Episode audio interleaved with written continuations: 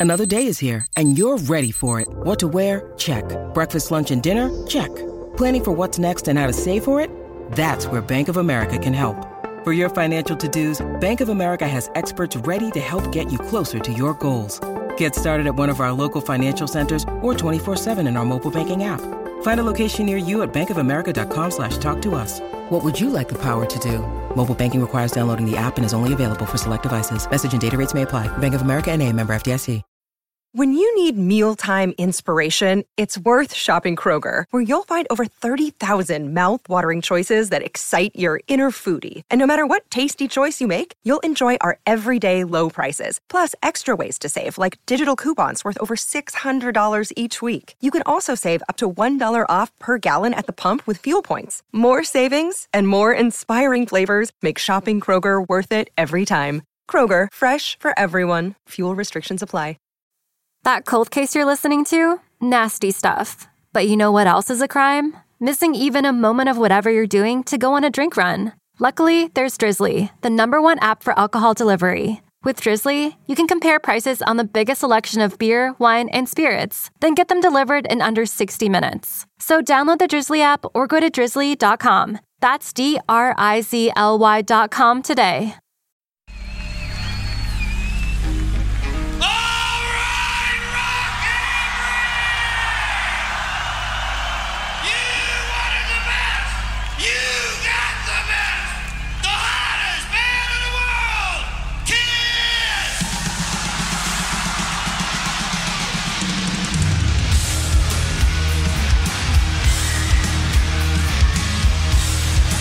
You're listening to the Cobras and Fire podcast, part of the Decibel Geek Podcast Network. Now, here are your hosts, the sonically booming Loose Cannon and Baco. Welcome to Cobras and Fire. My name is Baco, and with me is the Sonic to my boom, Loose Cannon. Loose, how are you this day? I am excellent. I think it's actually Sonic to your Hedgehog. That was nice little uh, little little hints throughout the the way. I, I found them very clever. Some of them are very extreme, like the the Christopher Walken with a gun to the head. Russian roulette. What? He was playing Russian roulette. Oh, I see. See, I was just thinking that that was you after listening to the album. it had a double meaning. I will admit that. Yeah. Christopher Walken l- listened to the record and then said, uh, "Give me a, a loaded gun. I'm going to play Russian roulette with six bullets." yeah, that's right. L- let me let me reenact the scene from Deer Hunter. Yeah. So anyway, on a lighter note, besides suicide humor, what do you want to talk about? Well, today we're talking about um, a record that you and I hold near and dear for uh, various reasons. Kiss's 2009 album, Sonic Boom. And, uh, you know, you mentioned Sonic the Hedgehog. You know, researching this, of course, I stumbled across Sonic the Restaurant. A quick side note on that. You, you've seen the commercials for that, the show? Or for That's the, where the those restaurant? two guys just just eat in the car and Yeah, and, right? and yeah. uh, so I, I debate this with my wife because we only talk about important stuff. Uh, do you think they're Sure. gay, co-workers, roommates, or what's the relationship between those two? I'm going to say they're definitely coworkers, the saddest two coworkers on earth that uh, every day at lunch they Yeah. don't leave their car. They just drive to Sonic and then and then argue about the food.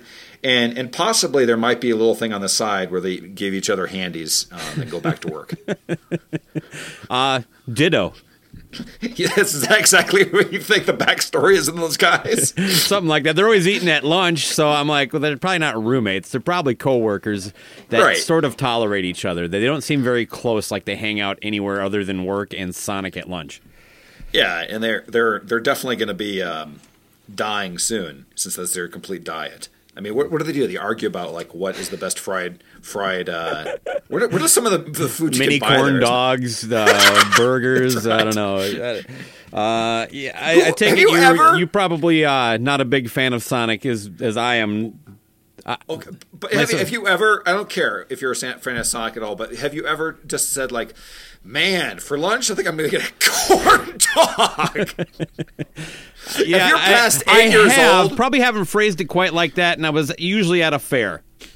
Well, yeah, if you're at a fair, but it's kind of like, mm, God, I could really go for a meat on a stick. There you're like you're, you walk up to your buddy's cubicle and just kind of put your arm on there and like, hey, uh, thinking corn dogs for lunch. How about you? Done. Let's go. Oh boy, yeah. So Anyway. uh, people who follow the show are probably wondering why you know we would be uh, reviewing a record that we don't like. Uh, hopefully that'll be clear by the end of this. What? Oh, that looks great. Here, go back out. Close the door, please. Let Daddy have his alone time with his man friend. Hold on. We just hit, and what a way to celebrate talking about Sonic Boom, um, our three year anniversary. Correct? Happy happy anniversary, buddy. Thank you, thank you. So, what we got? Let's move forward. Uh, before we get into the show, of course, we need to know uh, because 2018 is the year in fashion for Cobras and Fire. Loose, tell the listeners what you're wearing. I'm wearing exactly what I wore last night at a charity function for our, well, not charity, but a, an auction to raise money for my son's school. And that is, I am adorned in a fedora, a full suit, bow tie, and suspenders. So, uh, yeah, I just want to let you know last night, uh, this is an amazing concept they did. They said the only drinks that are free are any mixed drinks that have vodka. what? God bless vodka. Oh my god! I mean, what? That, I mean, that's anyway. So I am. Uh, I had a little hair of the dog this morning. Against my best judgment, it is eleven thirty nine here in Colorado. I'm not sure what time it is there for you. Uh, it's uh, uh, quarter after three. Okay. Anyway, so Sunday. so I'm going to crack open a beer here. We're going to do our uh, beer of the week next episode, but here's one that I have right now. All right, that was a terrible, terrible open there, but I'm pouring a beer. Yes. So, what about you? You you've been working continuously every day? Having I'm actually just got back from work, uh, so uh, it's been six day weeks for me for five weeks now. Um, I'm wearing blue jeans, uh, Nike mid tops, and a Motorhead Ace of Spades t shirt. Excellent, excellent. I like it. Fashions. Uh huh. Let's get into Sonic Boom, huh? Yes, let's. It's and, and by, talk about anniversaries. This October is going to be the nine-year anniversary of Sonic Boom. I know it's unreal, isn't it? It It is. is. Why don't you? Why don't you give us a taste of what was happening? Because this was their first record since 1998, Psycho Circus, Uh-huh. and they, they wound down the reunion tour in 2001, 2002, something like that. Why don't you kind of fill in the gap there? What was Kiss doing from two, late 2002, early 2003 until this record came out? Well, sure. So when Psycho Circus came out, they really wanted to follow up that record with the same lineup, I believe, right? You, you're talking like the recording musicians. Yeah, yeah. I mean, was it was Eric Singer on there too? I don't think Eric Singer named, played on uh, there. Tommy played a little bit right, and Bruce Kulick. Sure. Play, Bruce Kulick, I think, Yeah. played some bass. Uh, Bruce, you're a great guitar player. Can you play some bass on their new album? So yeah, I mean, but but. Well, yeah, I mean, up to that point, it was kind of a an odd period for them because they'd done their fake for Well, they're supposedly tour. retired. Right, and then they did their their thing with Aerosmith, and then they did their their tour with Tommy and Eric, starting this lineup, and they just kind of just did random, strange fests. If I remember, Did they really do any right? big full tours after the No. Aerosmith thing with Tommy and No. Eric? Oh no, they did a full tour in 2000. Oh, that's right, with Poison, right? Yeah. Yep, they did that. I saw that one. That was the Uh, last one I, saw. Mhm. That that one I remember when I saw Poison. Rikki Rockett was drumming to an entire other band. It was so bad. That's every But, uh, Poison show. oh, is it okay? He's consistent then. yeah. Yeah. All right, so uh, moving forward uh, from Yeah. How is it the the musicians in Poison uh, being practicing, working, and functioning musicians actually got worse with experience and time on the road? It is. It's like the sliding scale of. He says he, he likes to play off beat because he can't play. it.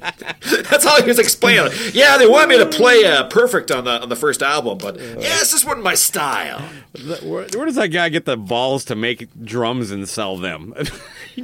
Should, should you know how to play them if you're going to make them? It's no. I guess it's no different than when Bret Michaels was uh, remodeling uh, RVs because he's been in one. That's right on tour. He's an He's an expert. expert. Yeah. Anyway, let's move forward. This is not the this is not the uh, flesh and blood discussion. Man, that should be our next one. we left off with them touring with Poison. Yeah, well, they came up with that. Like VH1 came up with that stupid another uh, show, Rock Honors. They were on that. You know, there's just random things they did, but there was no Family Jewels tour. was going at this time. Oh yes, exactly. Okay, Family Paul Jewels did going Phantom this of time, the Opera. right? And and I, I think that Family Jewels was kind of one of the main reasons I think they did this. Was it kind of leveraged that that all of a sudden, you know, bankers that I worked with at the time knew who Gene Simmons was. Uh, was. But anyway, so they get a little recognition there, and that kind of led up to ACDC sold an album to Walmart. We'll sell an album Yeah. to Walmart. And don't forget Journey. Oh yes, Journey too. So yeah, continues. So that was kind of the ramp up. Um, and uh, I mean, I was excited. I, you kind of you're a bit of a uh, a theist though. You're you're prejudiced against Tommy Thayer. So I'm, I'm guessing, were you excited to hear this? Absolutely, yeah, d- totally. Yeah, Look, my, my feelings on Tommy and Eric dressing as Ace and Peter, uh, and and I, I refuse to accept any other spin because he, the spin that they give is actually more insulting than the fact that they're just doing it. You know, like oh, it's always been the characters. No, it fucking hasn't. So fuck off. But anyway, I'm I'm not getting into that. I think they're both good players. I like Kiss music. I like new new stuff. So I was actually looking forward to it. It uh, it was really a bummer of a car ride home from Walmart listening to this fucking shit. Oh. Sonic Boom was the 19th album from the band, and it was their first in 11 years, which we kind of touched on a little bit. It was released on October 6, 2009, produced by Paul Stanley and co-produced by Greg Collins. For some reason, that slipped past me. Do you remember there being a co-producer on this? I don't have the CD in front of me. Um, I think I, I remember hearing something about that, but I didn't recognize it until uh, your other favorite album, Monster, came out, and Yeah. he was on there again. They said this is the same engineer. I always remember. I think I just remembered it just being Paul Stanley. Yeah, I mean, he, he probably was there more to make sure the buttons worked right, but uh, Correct. Um, I know a, a lot was made that Paul was like, I would only do it if I could produce, you know, I- at the time. Yep. So it's the first album to officially feature Tommy Thayer on it and Eric Singer as Peter. Eric, of course, was in the band for uh, Revenge and Carnival of Souls. So Paul is quoted as saying, "The purpose of this album isn't to let people know that we're still around; it's to let people know we can still knock anybody out who's out there." Nice try. Knocking them out while wearing a patterned silk shirt. Knocking them out like Ambien. Oh my god. Yes, this album is a fucking sleeping pill. One thing uh, that that I found out, you know, before the album was released, that definitely got the nether regions, nether regions of a 2009 Baco tingling, was that uh, Michael Doret, uh, who uh, painted probably my favorite Kiss album cover of all time, "Rock and Roll Over," was brought on to do this one. I I was really looking forward to it, and boy was I disappointed. Did you like the cover? It is exactly the cover I would think that an album sold exclusively at Walmart would have. I talk about mailing it in. I mean, I don't even. I think he just took the fucking check, and then like all of a sudden he's like, "Oh shit, I, I got to get that cover done. To, they need it tomorrow." no, whatever he was paid was was too much. I mean, I- you look at it, it's like I don't think it's even a, a painting. I think it's a computer graphic of some Yeah, type. It just looks like it just looks like shit. The color scheme, everything like that. It looks like the first version of Rock and Roll Over that was rejected. Anyway, continue. It, was a three disc set. I actually was surprised at how good the Kiss Classics CD sounded. Uh, although I've never gone What? back and listened to it, I'm just saying I actually expected that to be just complete garbage, and I'm like, these actually don't sound bad. Again, Oh. I've never gone back and listened to it, but I remember going, eh, yeah, the Kiss Classics re-recorded, whatever it was, every single one of those 15 tracks basically summarizes why Kiss covers are very tricky to do, and that is that Kiss songs are so simple uh, with the hooks and everything like that that there's all these little nuances that if you fuck them up or don't do something innovative with it, it sounds like shit. And you take that same band, you take that same band and it re- record them. I'm like, I'm like. These are all crappy songs. You just there's just slight variations that you're like, oh. I think where I'm something. coming from on this, Loose, is because I don't disagree with what you're saying. Uh, is that I had such a low expectation of what that was going to be because I heard about it when they released it in Japan a year or so earlier. Uh, that I was like, okay, actually, this isn't this is not complete garbage. Uh, so I, I'm again, I've never gone back and I want to listen to this version of the song. You know, it, it's, it never replaced anything for me. But I, I was just maybe because I was just expecting so little, it, I was amazed by that. But And, uh, and why why why were the only why were there only six songs on a DVD? What the what a, fuck? what a fucking waste of a DVD, huh? Why even Right. bother? Why why? Have you? I watched. I don't think I watched it all the way through. I watched a little bit. It was it was like it was at River Plate, and it was filmed crappy, and again, why six songs? I had to. I guarantee it had to do with some kind of royalties paid if it was the whole thing. Yeah, who knows? I what Anyway, Again, why? just just a waste. Don't even put Yep. it in there. I wrapping it up here, loose. The album received generally positive reviews from critics. Lies. It's also their highest charting record. It debuted at number two on the Billboard 200, selling 108,000 copies in its first week. I'll do a little math for you here, some Minnesota math for you. Because of that second disc, that means they sold uh, what, 159,000 copies of that. Is Uh, that actually how it was counted? Yes. I, I've Oh, had people debate shit. me on this, but I, I know this. It did sell well for the time. It did not do what they wanted it to. I can guarantee that because of the success ACDC had with Walmart and Journey, which both of those records also. Uh, oh, I know Journey did. I don't know if uh, uh, ACDC had a second disc, but Journey had a second disc of that new guy singing all the old songs, just like this one, and and those both went platinum. This album, I don't Right. believe ever was certified in even gold, to my knowledge, but uh, maybe No. I don't know. It, it's also an, an anomaly of an album because it's not included in any of their sets because they don't own the rights to it. They basically just signed it away. It's not on. It's not Oh, on because of the Walmart deal. It's not on Spotify. It wasn't part of the. They did some like deluxe uh, vinyl reissue of their it's entire not part catalog. of that uh, Kiss Roadcase box set either. You know, with all the nope. albums. It's and it is exactly the album that sounds like somebody just gave you a check for for it and said, if you make this, we'll give you this this amount of money. Yeah. That's what it sounds like to me. At this time, you know, music the music industry had changed, obviously, with that whole thing of being number number two with 108,000 or 59,000 or however you want to put it, where album sales are just tanking, and Walmart was a way for artists to be paid in full for an album and then not be paid per album past that. They would basically agree to a certain number of copies they would purchase for a certain amount per album, as I understand, and just give you a check up front. And, then Guns N' Roses did that with it. Best Buy. Right. That was another example of that. Correct me if I'm wrong, but I I imagine that Walmart basically said we'll buy, we'll commit to uh, 500,000 copies of this album at a dollar each. Here's a half million dollars. There's no, and that, I think that's one of the main reasons that there are no outside writers as well. So they just, you know, from a songwriting thing or however they want to do it, they just split it or based on the number of songs. Gene got X, Paul got Y, and Tommy got, uh, you know, a, uh, a coupon for Sonic.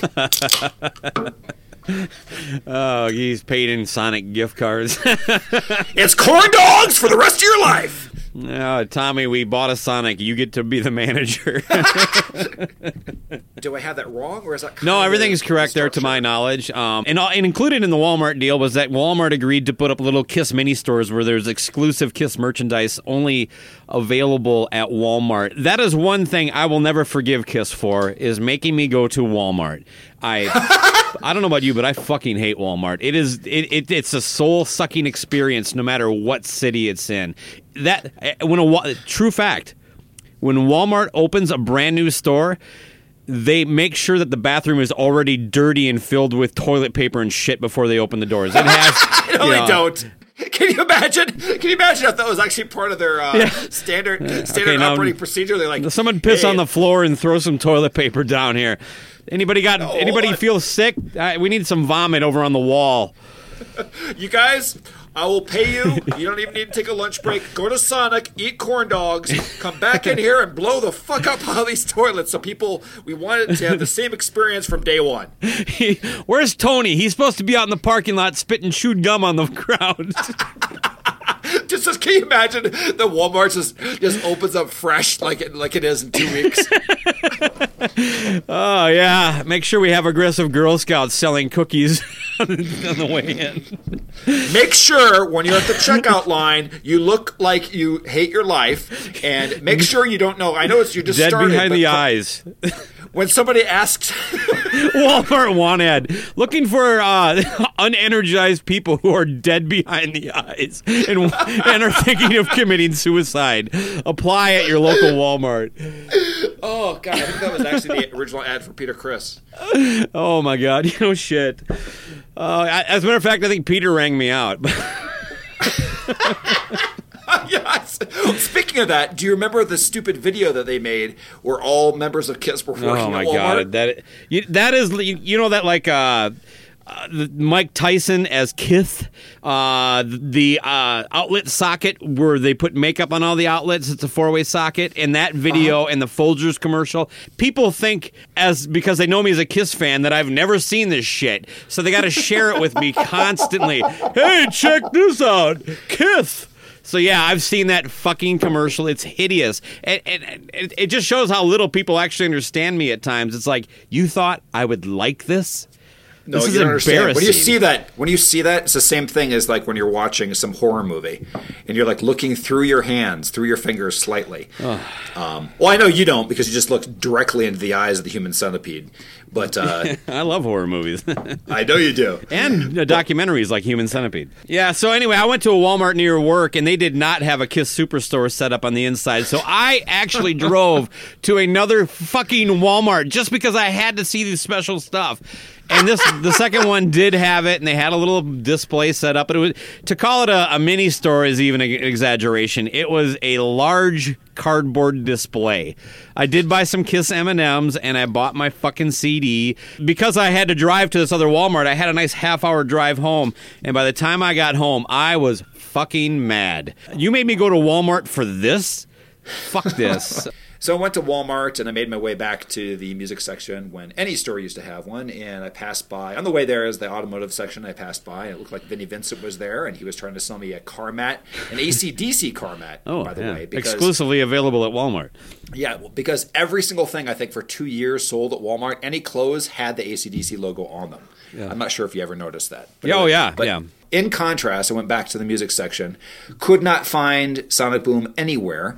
Finally found a somebody. I, they didn't even have an outfit. I just looked for somebody that looked dead behind the eyes. And once I located that person, I asked them where it was. They finally found it. It actually wasn't even out on the floor that day.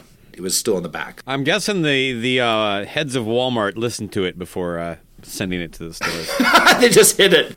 It made no sense. Here's an exclusive. Typical Kiss, though, right? A lot of Yeah. hype and then under under deliver.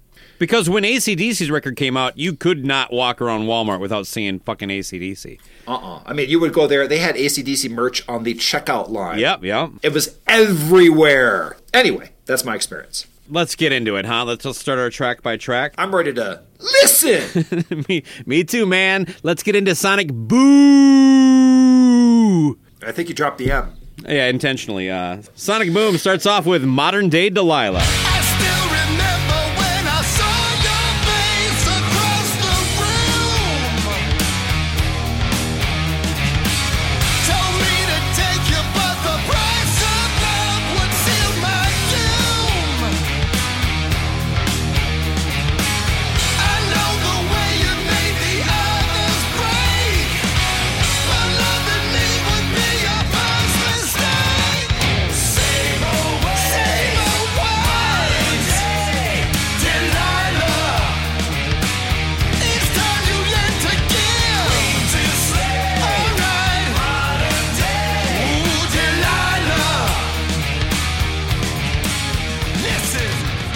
Was leaked a little bit before they, they, it came out. Yep. A- And uh, you know, I obviously I have a lot of you know Kiss friends, you know, locally and on Facebook, you know, so this kind of stuff finds its way to me, much like those hilarious Kiss memes. A lot of people had a lot of like, this is a really good tune, man. I, I fucking love this. Really looking forward to the new record, and I'm like, well, it's just the first song. You know? I'm like, to me, I'm like, well, I'm sure there's better stuff on there. I liked it. I liked what I heard the first minute uh, because that whole listen and it, and, it's, and it had that a riff, you know, just a continuous riff going through it. And, uh, and I've heard it compared to Even Flow, Pearl Jam. From the preview, I was actually pretty excited from hearing it. Yeah, not me. Um, Okay. I, I didn't expect it to be a harbinger of things to come because a lot of times I don't really care for a lead single on a on a from an artist. So I, I, I didn't get too dejected, especially when it's a band that I'm as into as much as Kiss. I figure, you know, whatever. This song isn't for me. Yeah, I also like the title because the fact that it didn't involve the word love or rock. So I was like, this is going to be a pr- pretty good song. I thought it was unnecessarily intellectual because it's Kiss. That's right. I was like, that is true. I was like, what is a modern day Delilah? Is that just, uh, well, first off, Delilah, Samson Delilah. So it's about A you know, hairdresser. a hairdresser, and a guy that loses his hair. So I guess it's about Paul and Gene. yeah, You know what I'm saying? yeah, and if, thankfully when they switched to wigs, their music got worse. Yeah, so what I mean, a modern day Delilah. I've never heard that term ever until that song. Is it a term? Do people? I- it was first I heard it too. So Okay, uh, right. written by Paul Stanley, uh, Stanley World Incorporated LLC. Just kidding. Okay. not I, I Stanley threw the LLC in there. This song is it, it's kind of plotty. It's very slow. Um, it takes a while to get into it. I, I I just at no point am looking forward to anything but for this to finish. And and I know you and I had some off-air discussion. I actually think that yeah, the guitar solo here is the beginning of what will be a recurring theme through here, because I think on Monster it's a little different. Tommy sticks out a little bit more on his own. He kind of gets does. that Ace vibe, but this one is literally filled with just like six second snippets of Ace Frehley solos. It's taking Frankenstein. From, yep, yep. There you go. There's your Frankenstein. It's I, I call it. You know, we had the LC Generator 3000. This is Oh, the yeah. Ace Frehley Simulator 2000, or maybe Chris, an emulator. Press a button and just random riffs that you know you've heard before, but you you can't completely Yeah. uh, place the song. Have you placed them? Did you do your research? Some of them, yeah. I mean, and, and, and I'll try to drop some of those comparisons in as we go. So, so hopefully I can make actually sum my point. He seems to lean very heavy on the shock me solo, uh, maybe because it's so long, but he, he he touches on that a little bit on this one, in my opinion. And then he goes all over the place. Like I said, you know, you take all of Ace's solos. Uh, Chop them into little five second bits, and then when you need 15 seconds, pick three. What is your synopsis of modern day Delilah?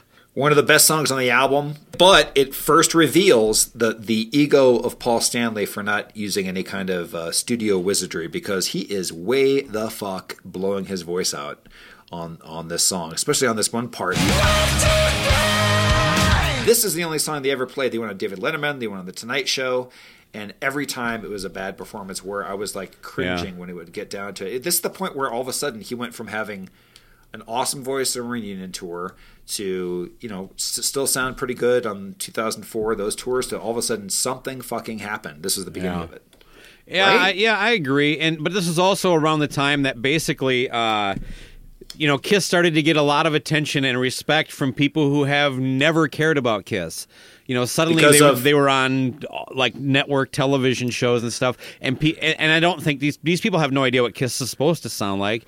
To me, Kiss got slower as they got older. They got slower when they injected Eric and Tommy into it. The energy was gone in live performances, and yeah, I've seen the song played live, and it's like you actually made this song even more plotty by playing it live. It's, it's just, I agree with you. It's it, it was difficult to watch them perform this. it really was uh, but with that said did you ever see that really fake documentary made by the same company that made family jewels about the sonic boom tour oh, that was on Where they lost Eric.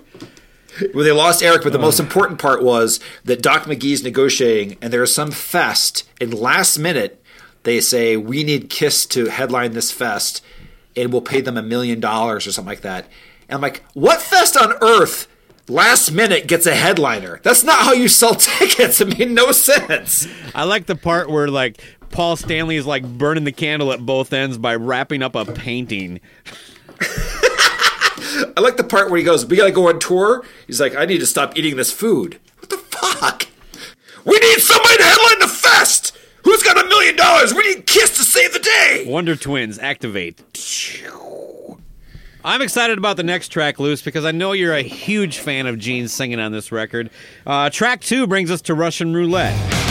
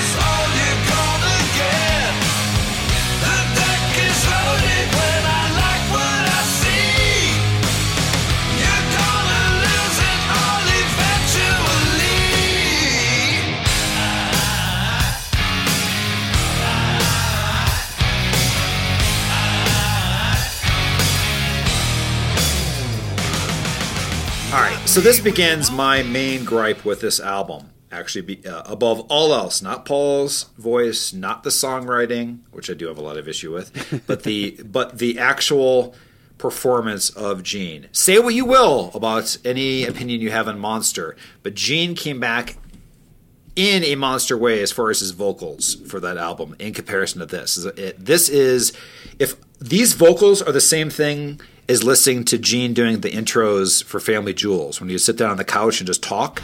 I know what it takes to be a rock star. I've been there and I've done that. That's how he does his vocals on this entire album. Some ladies love me. Some ladies don't. I literally think that here's how it went. Gene got a call from Paul. Paul said, "We got a we got a check from from Walmart for five hundred thousand dollars. I'll give you two fifty. I keep two fifty. I need you to give vocals for four songs on this album." He goes, "Done." And all he did is he walked off the set of Family Jewels, talked into a microphone, and went back. That's fucking it. There is zero singing by Gene on this album. I have less of an issue with it than you. I like some of the cleaner sounding Gene. Uh, as far as his vocals on this record, I, I think they're okay. Uh, they're not my favorites, uh, but he, you know, he kind of did that on Crazy Nights too. Yeah, but that was done in a, a, a different fashion where like A little the, bit. um, Well, he was Like also the- 20 years younger. You know, I mean, I don't care. He's fucking talking. He's not singing. He can bring it. He did a Monster as far as his vocal performance. This is Russian roulette. Okay, first there is a perfect example. Frankenstein. Frankenstein thing. Dumb vocals, uh, dumb lyrics and vocals leading up to it, plotting, a little ACDC uh, to it, and, uh, and then all of a sudden the chorus comes out of something. It's, it's like basically something wedged together. I haven't heard the box set, but I guarantee parts of the song are somewhere in his demos. It's just all Frankenstein together. The fucking chorus makes no sense. Uh, I will tell you this: you, you are you are right on one thing you just said. The the lyrics in the chorus don't make sense. This is Russian roulette. One pull of the trigger is all you're going to get. The deck is loaded.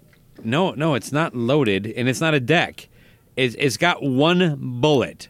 That's how fucking Russian roulette works, you idiot. It's not one pull the trigger. You keep going. Right? Yeah, you pass it around.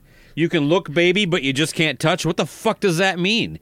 It doesn't make anything. And by the way, you're not playing Russian roulette while also playing a card game. Yeah, he thinks Russian roulette is a card game. What we know, with what we know now about our current president, I think Gene was the guy who filmed him in Russia peeing on hookers. I think you're right too. This go- also goes into one of the things I have uh, an issue with is it's been 11 years.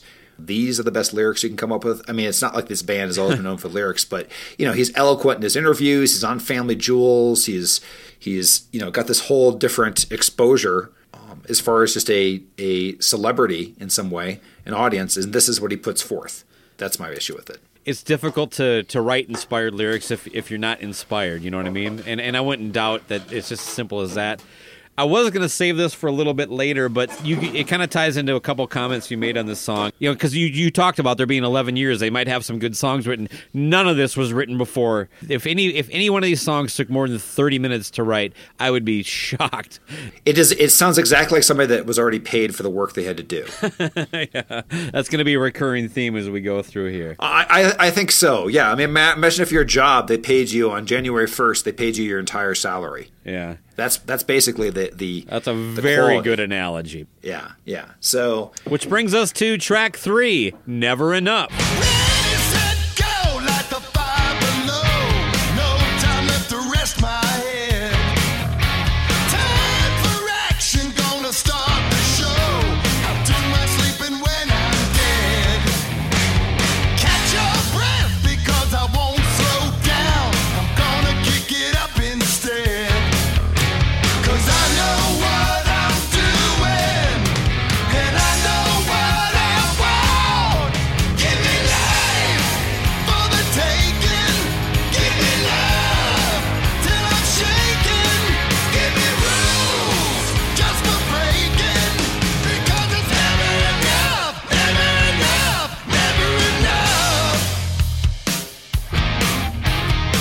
Lewis, I don't know about you. I like this song better when it was called Nothing But a Good Time. I like it when it was called "Nothing But a Good Time" on Saturday night when it's all right for fighting.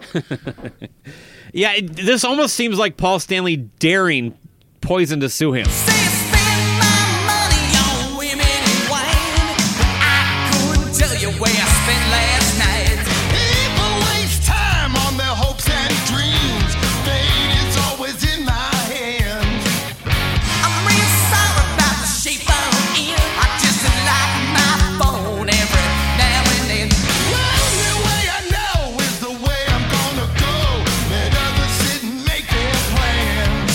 This is so blatant. You could do karaoke to this song and just put in the Poison's lyrics, It's it's as if they went on tour with Poison, and he said, "That's a really good song." which is I a weird thing because nothing but a good time opens with kind of a uh, uh, a rip off of Deuce.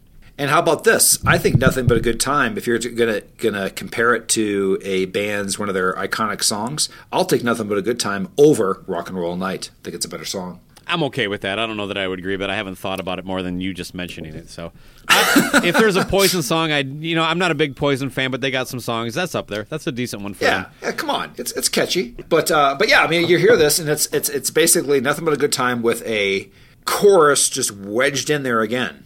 You know, I don't. I don't feel that way the, the Frankenstein thing as much as you do. Now, if it is, it's with the Gene songs. More, Uh, more on that end. You're right. You're right. Uh, this song does seem to have a natural flow because it had a natural flow when Poison wrote it. All right. The drums are so boring in this song. Well, it is Eric Singer playing. He's basically uh, the WNBA of drummers. Fundamentally sound. I'll tell you this much. I think that, that it would have uh, definitely helped if they had Rikki Rockett on it, just to have it just a little offbeat. Just to have it off beat, off time. Yeah. Oh my God. Uh, well, I clearly we both noticed the blatant ripoff of Nothing But a Good Time. Uh, I have nothing else to say about I really don't either, man. It- I mean, it uh, might be my favorite song on the record. right because it's it's based on another song that's catchy and, and the I like the I actually do like the theme of never enough because I, I always said I, I suffer from never enough disease because I'll be at work or this or that or the podcast I always want it to be better and, and everything like that I, it's it is never enough so I like that actually that sentiment but as far as the actual Classic Paul Stanley lyrics. oh yeah it's definitely living to win when you have never enough. Next up, we have a classic Gene Simmons move, which is to dig deep into the well of the Gene Simmons vault, and uh, a song called "Yes I Know," and then your favorite in parentheses, "Nobody's Perfect." Yeah,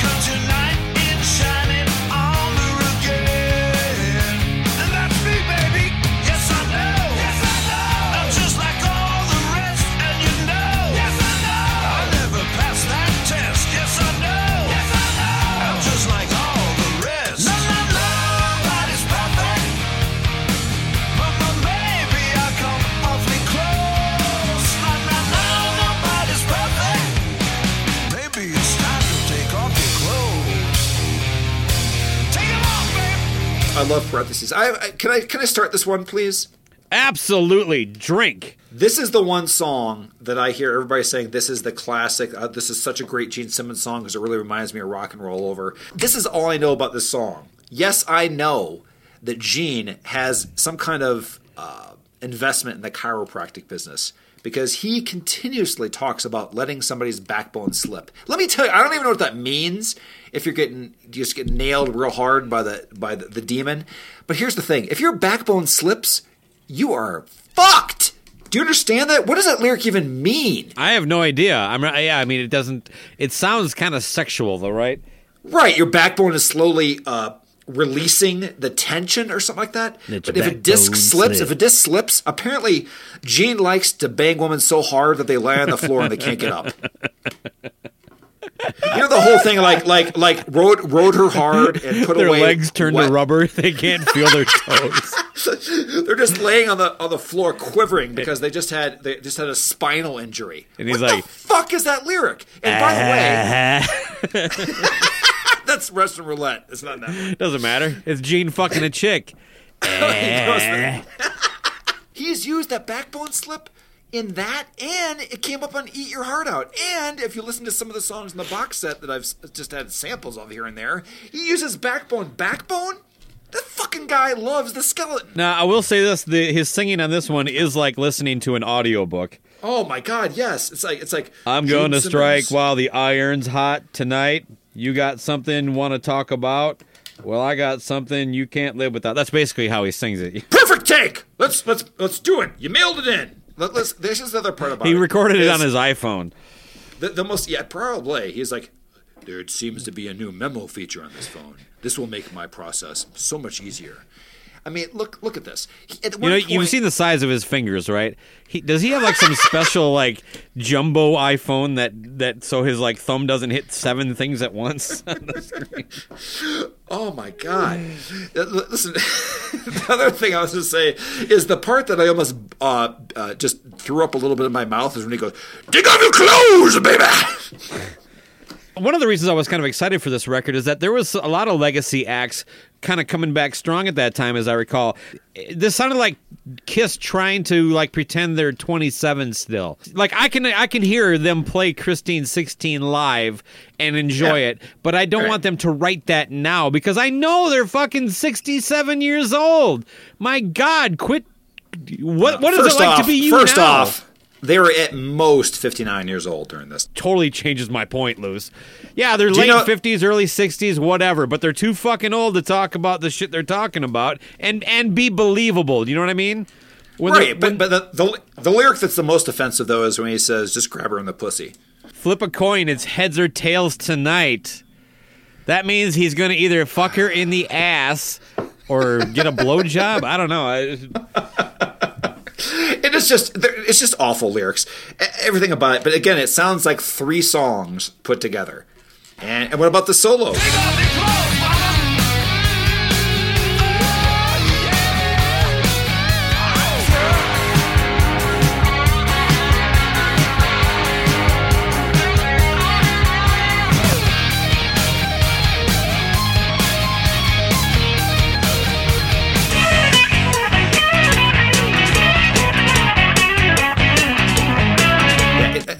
I, do have to say that I question my sanity. The fact that I'm spending, both of us are spending our time, our valuable time. We're very, very important people. We're trying we're to- spending our time. this is a public service, Loose. So we're trying to prevent people from from going back to Walmart, the only place that possibly could find it, and talking to a dead-eyed employee. Oh my god! I saw like a half dozen Boom. of these at a half price books about a month ago. Really? Yeah, sealed. Okay. Sealed. Sealed. Yeah. So I mean, Walmart is taking their inventory to half price books. You notice that after Sonic Boom was came out, that nobody did this this uh, business model. Anymore? yeah, that it was the end. It, it really was. 2010. You didn't hear anything else. You didn't hear about any Uh. big bands doing Walmart exclusives anymore. It was over. next up, we have Stan.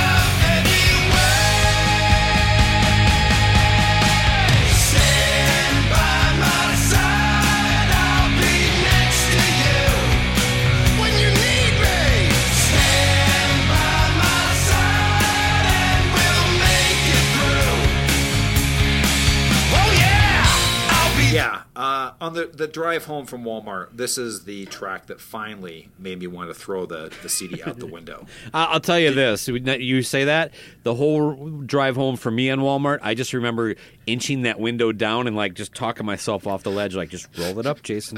Just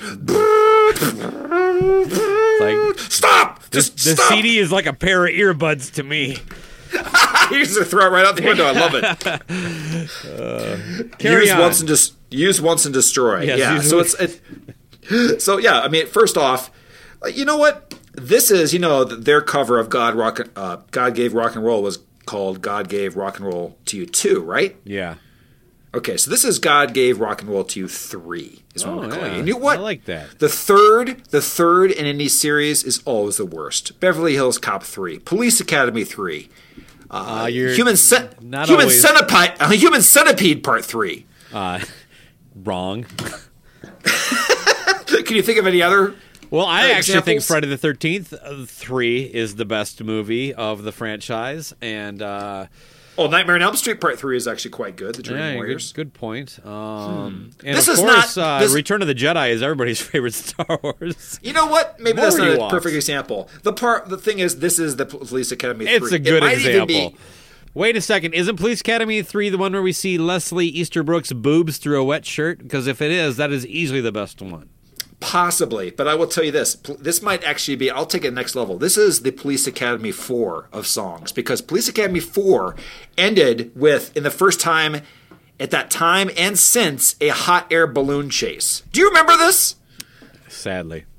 Sadly, How did that franchise get so many sequels? I don't know. I mean, like- who had, like- was calling for it? Like, you know, we need another fucking police academy. And then they started doing direct to DVD ones. When I first saw, heard the song, I was like, are they singing about their wives? Are they singing about themselves? Because if they're singing about themselves, it's the greatest lie ever told. Stand by my side, and I'm gonna throw you under the bus because I'm bitter. All the time. Stand by my side as I roll you under a fucking truck.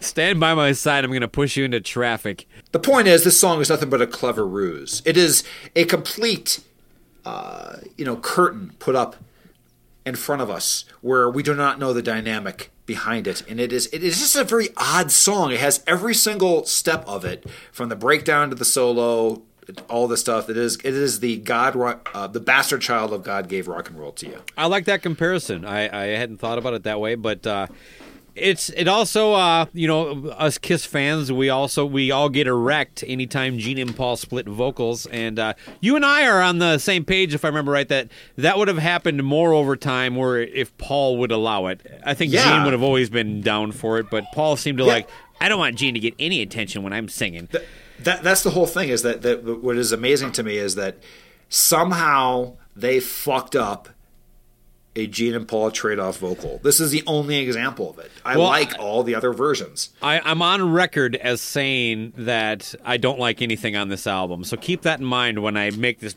when I drop this bomb on you, and you, it's a sonic boom. All right, Yeah. this might be my favorite song on the album. Yeah.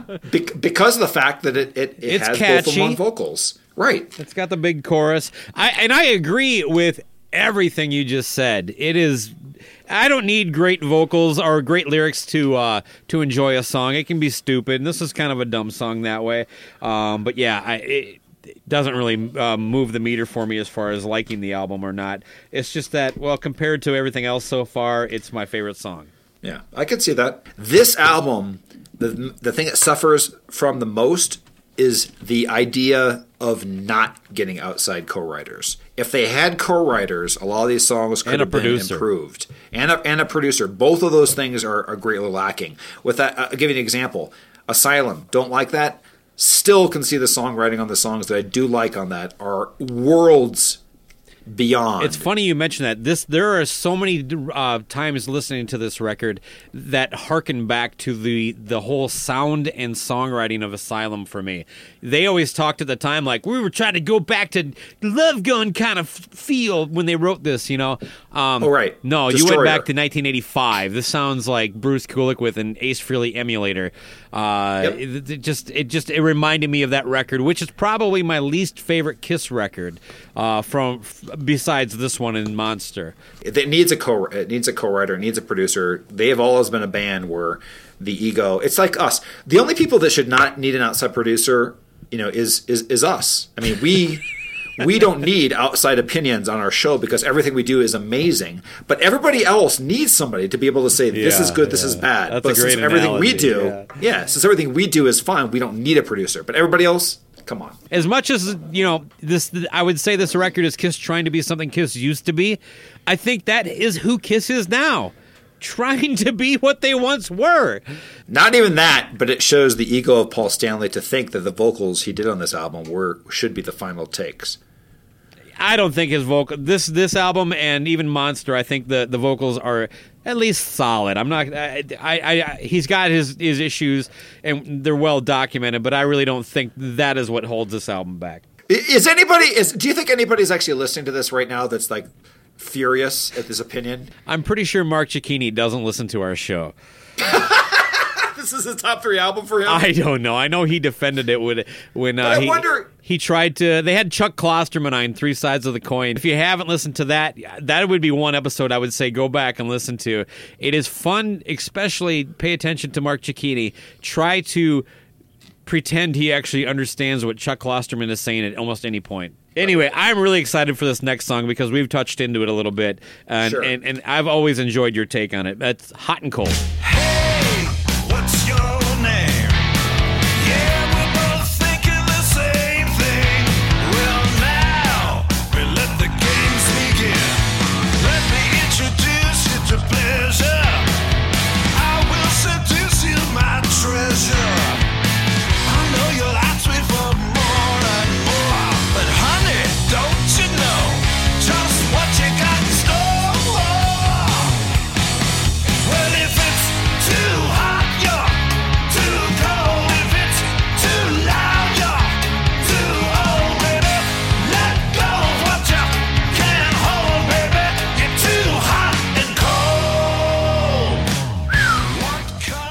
Cold. Here's a song that, for no apparent reason, they pulled out in the Kiss Cruise at least once, and I think they actually Gene Simmons covered. Nobody wants to band. hear "Is That You." Here's hot and cold.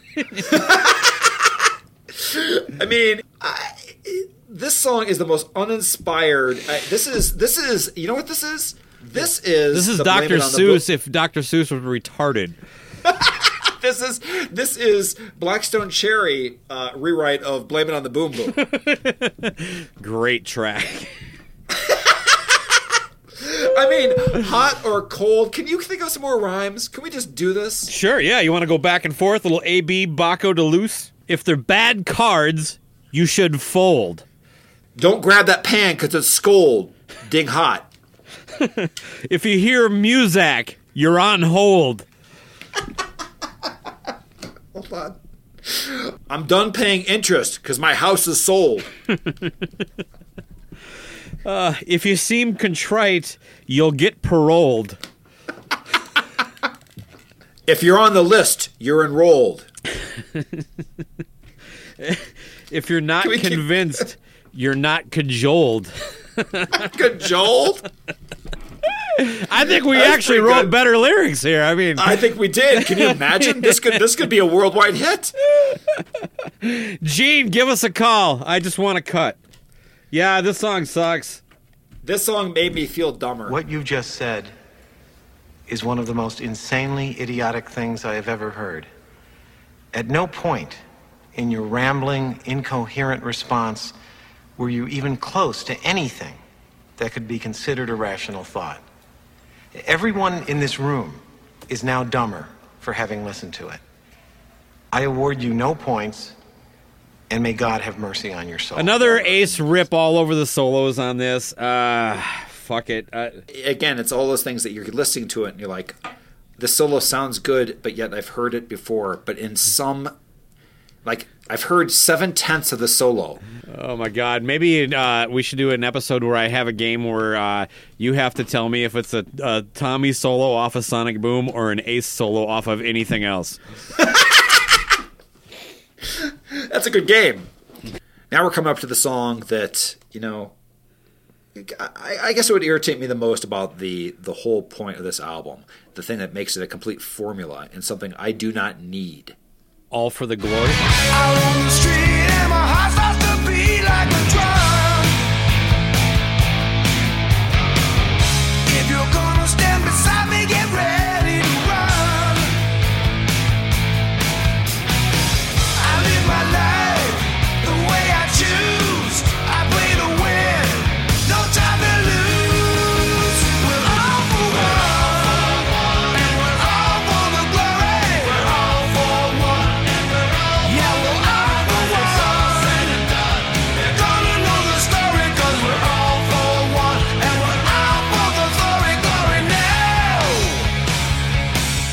The glory hole. Do does anybody was anybody when this album came out hoping for songs from Eric Singer and Tommy Thayer? and I am not a hater, but all through the 80s, the only song we ever got from Eric Carr was Little Caesar, a song about getting two for one pizzas.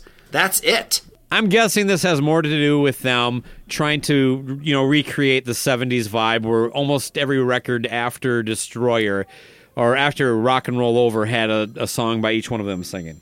Uh, well, it's exactly what it is. So for this being Peter Criss's song, you know, it's, it's as good as Hooligan. I mean, I, Yeah, uh, too bad Paul didn't write Peter's song in 1977. Yeah. but uh, anything else you want to say about this song? Isn't it weird on? that every drummer in Kiss has had the same vocal style? Well, They're all I that guess. raspy kind of, you know, Rod Stewart kind of guy. Peter's the best of the three. Uh, but, uh, you know, Eric Singer and Eric Carr are very close to the same singer. no, I would say that. I, I, I would think that part of their their qualification would be, can you pull off Black Diamond? Are you short? And can you pull off Black Diamond? Yeah, can you play? Can you play our final song in our set? I mean, this song really does highlight. There's that part where it kind of breaks down.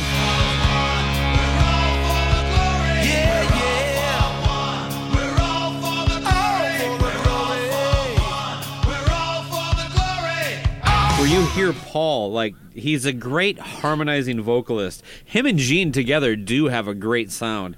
But, Agreed. Paul really kind of stands out singing on this one. Yeah, there's just enough on this track to make me think, man, like you just said, I love when they harmonize, but again, it's not on a good song. Yeah, not really. I mean, everything on this record's kind of. It sounds, I don't know, just anticipated and like not really inspired. It's, we keep going back to that. You know, as both a listener to the album at this point and on the po- uh, you know, doing this podcast, I'm exhausted, Baco. this album is absolutely exhausting me to the point The where week why of did we even do research this? has killed me on this thing. Uh, I really hope that uh, we are doing people a, a public service here. I, I could not complete an entire song when I was I was revisiting this, and you know I would get to them like, okay, I remember this is all there is. It's not going to get better. It's not going to get better. There is nothing on this record that when you hear it go, fuck yeah. And that's kind of sad. And it, and, it, and it was this is it. It's it's something that's that's basically it's the reverse of wine where it does not age gracefully or, or get better get better in time. Because at the time I was like, okay, this is this is okay. This Kiss is Wine decent. available at kissonline.com. that, that is the reverse wine too. It absolutely does not get better with age. You know what it is? Actually, they have. It goes. This is a bit of an anomaly. We actually call this the Sonic Boom Vineyard. It's it's it's great. It gets worse during age. It's the only grape that does it. It ferments backwards. It's a special Sonic Boom grape. That's what I was saying. It's it's, it's the, They play Sonic Boom while the grapes grow, It's bizarro grapes. and they turn into raisins. Oh God! But but yeah, I mean, I mean, when I went back to this, I was like, man, I did, and I will, I will You know, what? definitely this record yeah. is the prune juice of Kiss. There you go. It's turned it. Let's go from wine to prune juice. oh God! I mean, uh, with that too, I, I highly disagree with it. Compared to Sonic Boom, Monster is like Led Zeppelin four. yeah, for me, that one song elevates it. Uh, the rest of it is the same album, though. I don't think so. I like the Gene songs. Well, maybe people can look forward to us breaking down Monster. In a year from now. We'll do that on our fourth anniversary. We to, to celebrate. We put ourselves through pain. oh, Monster. Yeah, that's that was your joke from from day one. That Day was our- one. our yes, I've, I've hashed that one a few times, haven't I? Yeah, maybe we can pat. Maybe we can patch in the part when we were doing our three sides of a shilling. We just lose your mind and start screaming about Sonic Boom and Monster for no reason when you're drunk. I don't want to do that. What's next? All right, up next is pro. up next is Dangerous.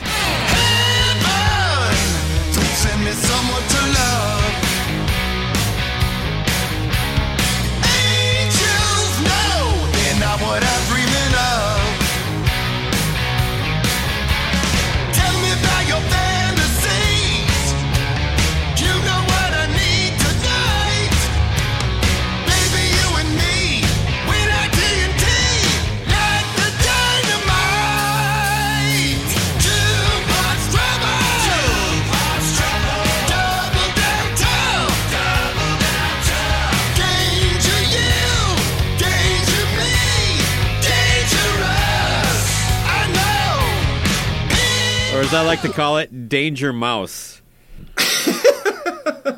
I cannot get that out of my head every time I hear it. Paul, bands like Kiss and and all that stuff, you you don't get to pretend that you're kind of like this clever wordplay guy. Danger Oh, no. you, danger me, danger us. No, leave that to John Lennon or Paul Westerberg or people that are good at that. Yeah, I don't even think that's a pun. I don't even think what it. I don't even know what it is. I'll tell you what it is. It's the same song. Bad. This is the. This is his notes left over from the Bang Bang You writing session. There- he, like, he had leftover notes. from bang bang you. Yeah, no, it's right. It was at first the the first draft of this, I believe, was "Bang you, bang me, bang us." Is there a? This has to be the low point of the record. You know what I mean? Uh, This on a, is- on a fairly low curve. this, is the, this is the bottom. My God, has any Kiss fan defended this piece of shit? I'll tell you what. If you were in a songwriting class Does in Mark Cicchini somebody- like this song?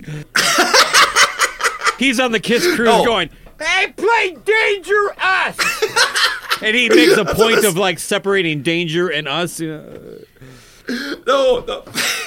but here's the thing: if you were in a songwriting class in college and somebody and some one of the students submitted this, the curve would automatically give everybody A's in the class. Yes, this is this is poetry for first graders. I think you're giving it too much credit. If you had a baby submit a song title, it was gobbledygook, blah blah blah blah blah. That would be better than the title and the lyrics of the song. I mean, we are talking about the riff in this. By the way, sounds like if if Deuce was a horrible song. Listen to it, and you will see it's it's very similar to Deuce, but somehow destroys. the Oh entire- my god, baby, you and me, we're like TNT, light. Oh, a lot of the dynamite, in this dynamite. album too. I forgot to. A lot of dynamite. every there is not a redeeming quality to this song and this again goes you know i, I think paul stanley is a good songwriter I, I, i'm clearly i'm a huge kiss fan but i question what a man with one ear does, is, does it not filter like how did you hear this th- through the, the speakers in the studio and go yep let's keep it that's got to go on the record Listen, I tell you what. If if I don't even think a man with one ear should be able to have the title producer. They should be called just. They should just be called Ooser. yeah You're only half a man. i mean how come he doesn't like uh like produce all the records in mono And on the left channel. Oh my god! Uh, on No, the left listen. Channel. After hearing Dangerous, I realized what the working title of Sonic Boom was. You know what it was? What's that? Face palm. Face palm. I haven't hit the gold though on these lyrics. Uh, two parts Please. of trouble. Yeah. Which, by the way, is also the recipe for Kiss Jambalaya. Danger you. Danger me. Dangerous. Danger us. This song is so bad. Matt Porter will just not talk about it. he won't say anything bad about it. He just won't mention it. When you ask Matt Porter what he thinks about Dangerous, he starts talking about Mr. Speed. This song is fucking complete garbage. I, I, if if you enjoy this song, you probably don't like music. He sat down and wrote this song, and he wrote these lyrics.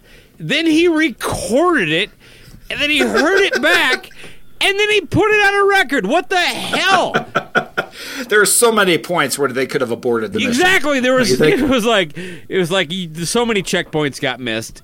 And Paul, Oh, yeah. you're this is what a producer does. He gets rid of shit like this. Ugh. like the, like the what the album would have ti- suffered if it was only ten songs minus this. Jesus. Did, did you know that the other working title for the album was? What? It was just called Garbage, and the track listing was just 1 through 11. Track No one, song titles. Track two. But So anyway, speaking speaking of garbage, let's, let's go on to track nine. As it was, this this title, this track was actually again, this song was just called Nine in the original pressing. Yeah, but by the time they released it, they called it "I'm an Animal."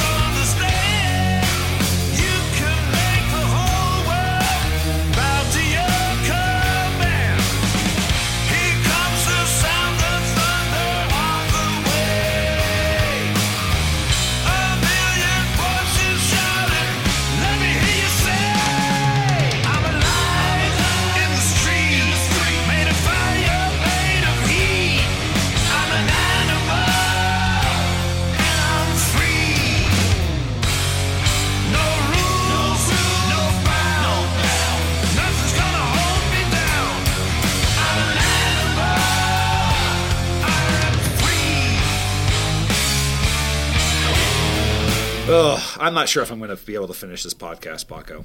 Should we keep, should we keep going? Yeah, let's keep going.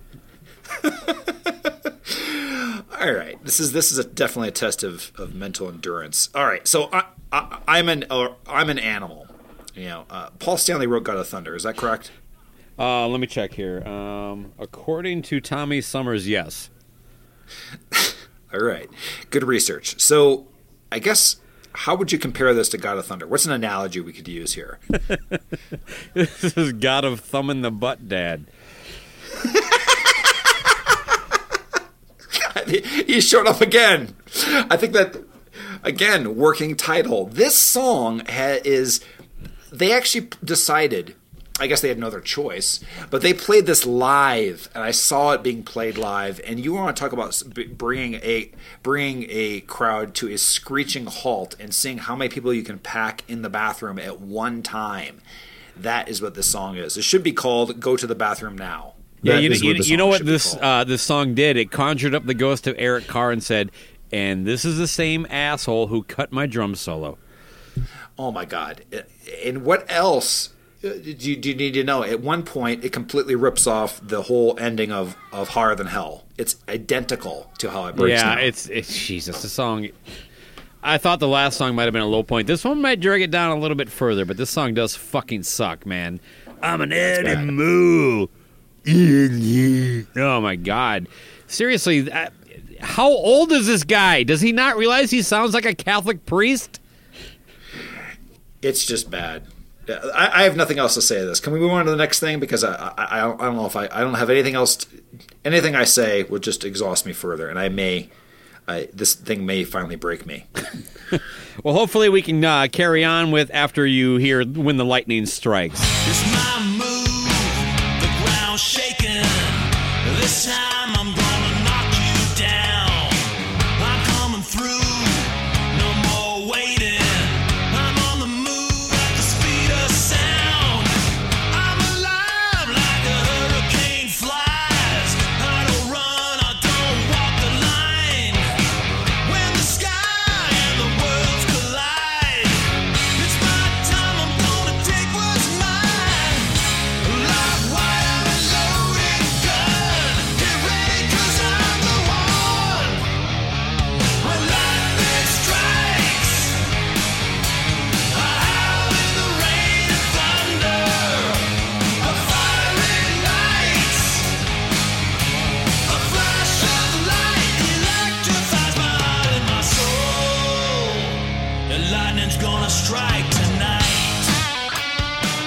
Just trying too hard to write for the character. Uh, and Tommy Thayer Yes. gets all the songwriting credit for, I don't know, second or third time. But we know Paul wrote this song. Tommy's actually not that bad of a singer, but it Nope. turns out he's actually got less range than Ace Frehley. You know what the original title of this this album was? Steve? It was Mindfuck. Because that's what it does to you. Every once in a while, I, I want them to record one more record and call it Steve.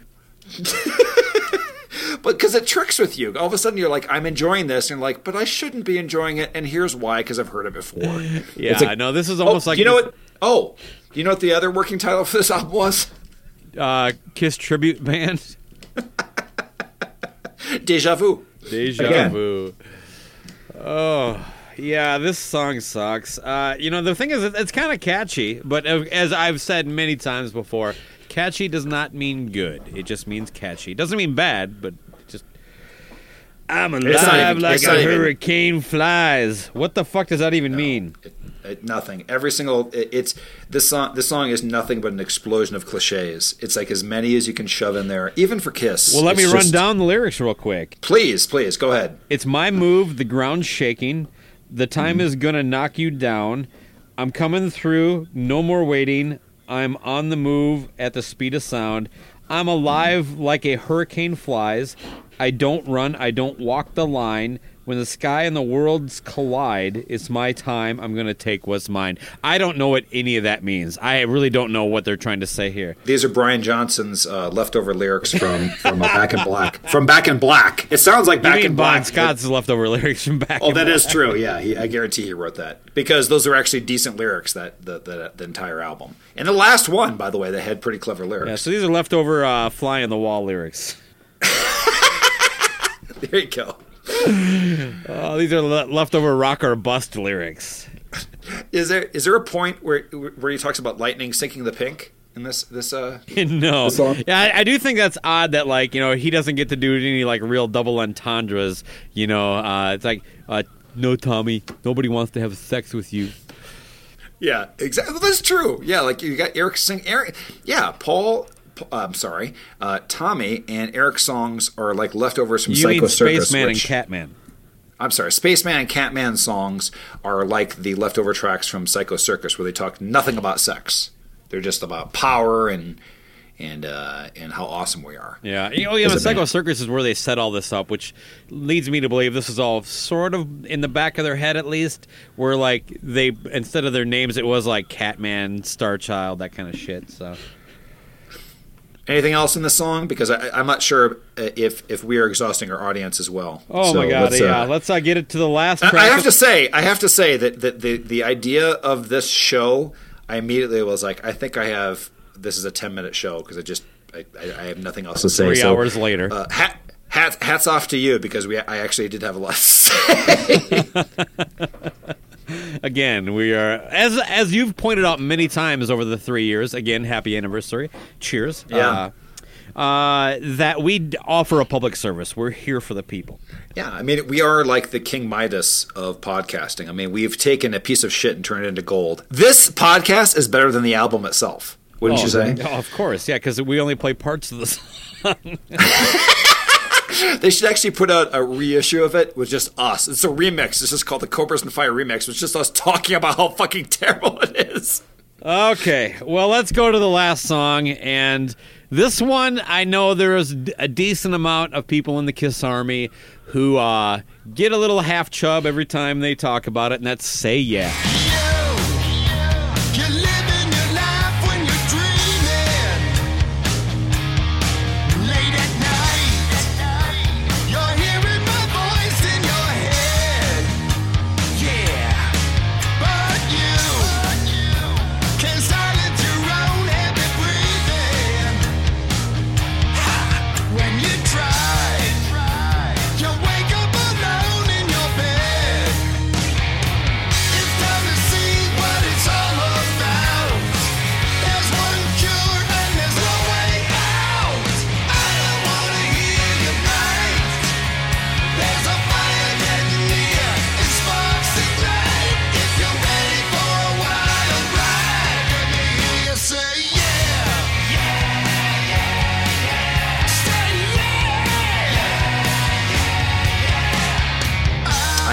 A half for this song. Again, uh, this this this album is basically bookends. The only songs that I think are halfway decent are Modern Day Delilah and this one. Um, This say, is better say than yeah, Modern Day Delilah. yeah, I do agree. No, this is probably the best song on the album for me, and that is because it sounds like a okay track off of Asylum. It sounds like a kind of a uh, Tears Are Falling ish type song. It's it. I, I do like the harmonizing in it. I got to give it that, and and it is kind of a you know it's kind of like on concert, like everybody say yeah, say yeah. I mean it's it's it's dumb. It's it's fine. It's it's okay. Yeah, I guess. That's all I have to mean, again, it, it's a highlight on a lot of lowlights. This is a Okay, so you- you agree C. too. Yeah, yeah, I, I, Right. I get, but the problem is, it's like it's by comparison only that this is a good song. I, Right. You you've just sat through ten of the worst songs you've ever heard in your life, and then you get this and go, man, this is a you know. So you've kind of been mind duped into believing that that wow, what a good song. Um, yeah, I I I say no. Uh, That's an easy joke. I just don't. Yeah, it really was. It was put in place for me. Um, And again, another working title. Yeah. Kiss, say no. Um, Please, this for is God's the sake. exclamation point of a band at their creative low. Uh, whatever it is, like you said, I on this record it gets five stars. On its own, it's one star, maybe two. Let's let's do a little, little quick game here. Now that we're at the end here, and we clearly don't want to talk about this shit anymore. Please. I have a list of things I'd rather do than listen to this record again. Do you have some ideas that maybe of things you rather do? I would rather uh, take a sliding door, uh, closet door, and slam it against my nuts for for forty sec for forty minutes than listen to this album again. I would rather fart through my nose than listen to this record again. How is that even possible? I don't know, but that sounds horrible. I'd rather be the fourth member of Three Sides of a Coin. Ah, I'd rather be Tommy's fluffer than listen to this record again. I'd rather be the guy that's assigned the task of painting on uh, Paul's abs every night. I'd rather shave Paul's back hair. oh, well, give me your general thoughts on this record. Let's wrap this up. My summary is this album is the effort you would put forth if paid in full for your year of work on January 1st. That's it. That's perfect. Um, I will say this: this record is to Kiss or music in general as Walmart is to retail. It is the Yeah, lowest right. common denominator. It is just garbage. I know when it came out, it had been a long time since Kiss had a record. And a lot of Oh, the yeah. Kiss, a certain chunk of the Kiss Army almost immediately like accepted it and talked about how good it was. Uh, and I kind of get why, but you know, it's to me, you set the bar pretty low if you like this record. Your expectations are easily met. This doesn't match anything this band has done in its history.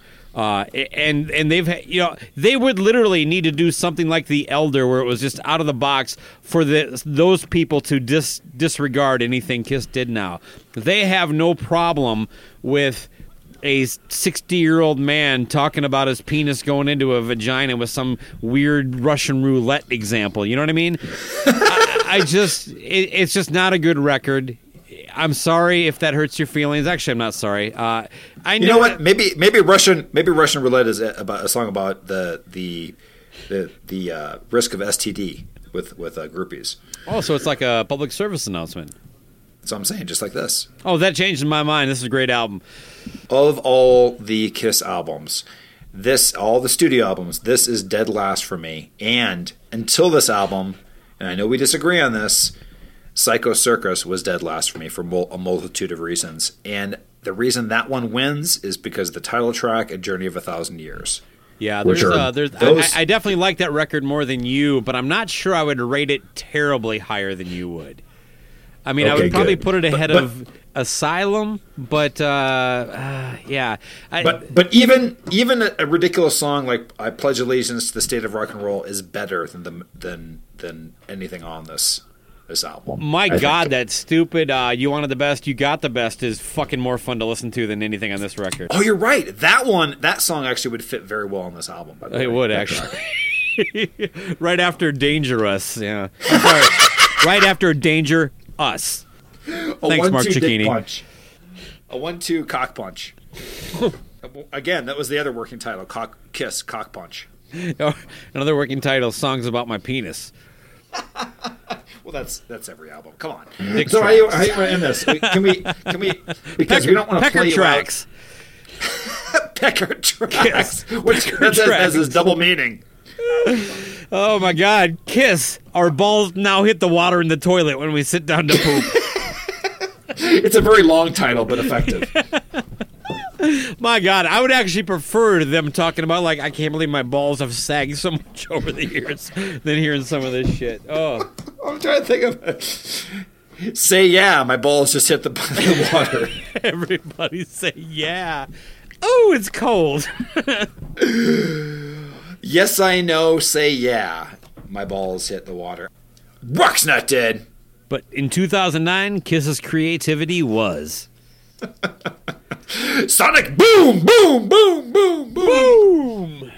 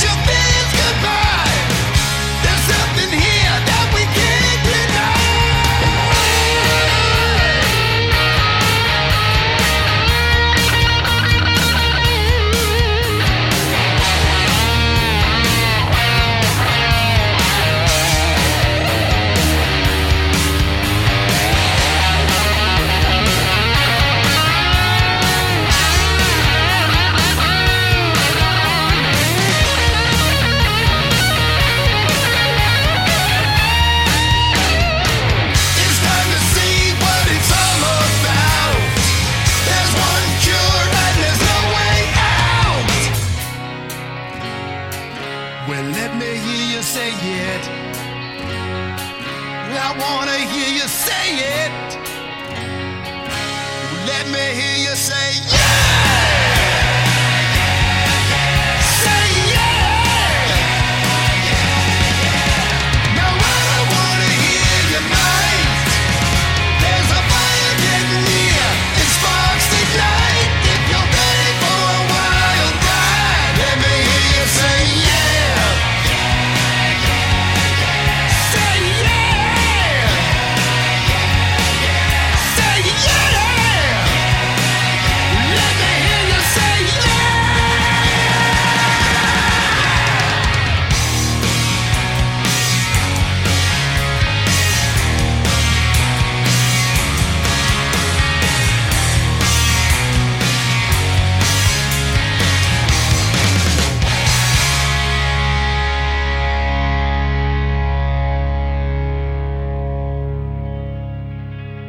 Uh, so we'll go on four.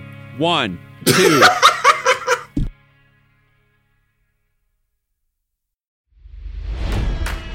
It's NFL draft season, and that means it's time to start thinking about fantasy football. FantasyPoints.com features industry leading experts and prognosticators using proprietary hand charted data to help you score more fantasy points. FantasyPoints.com is the place to go for whatever kind of fantasy football you play. Whether you play fantasy football, daily fantasy sports, or do a little bit of everything, Fantasy Points has the meticulously researched content to guide you to victory.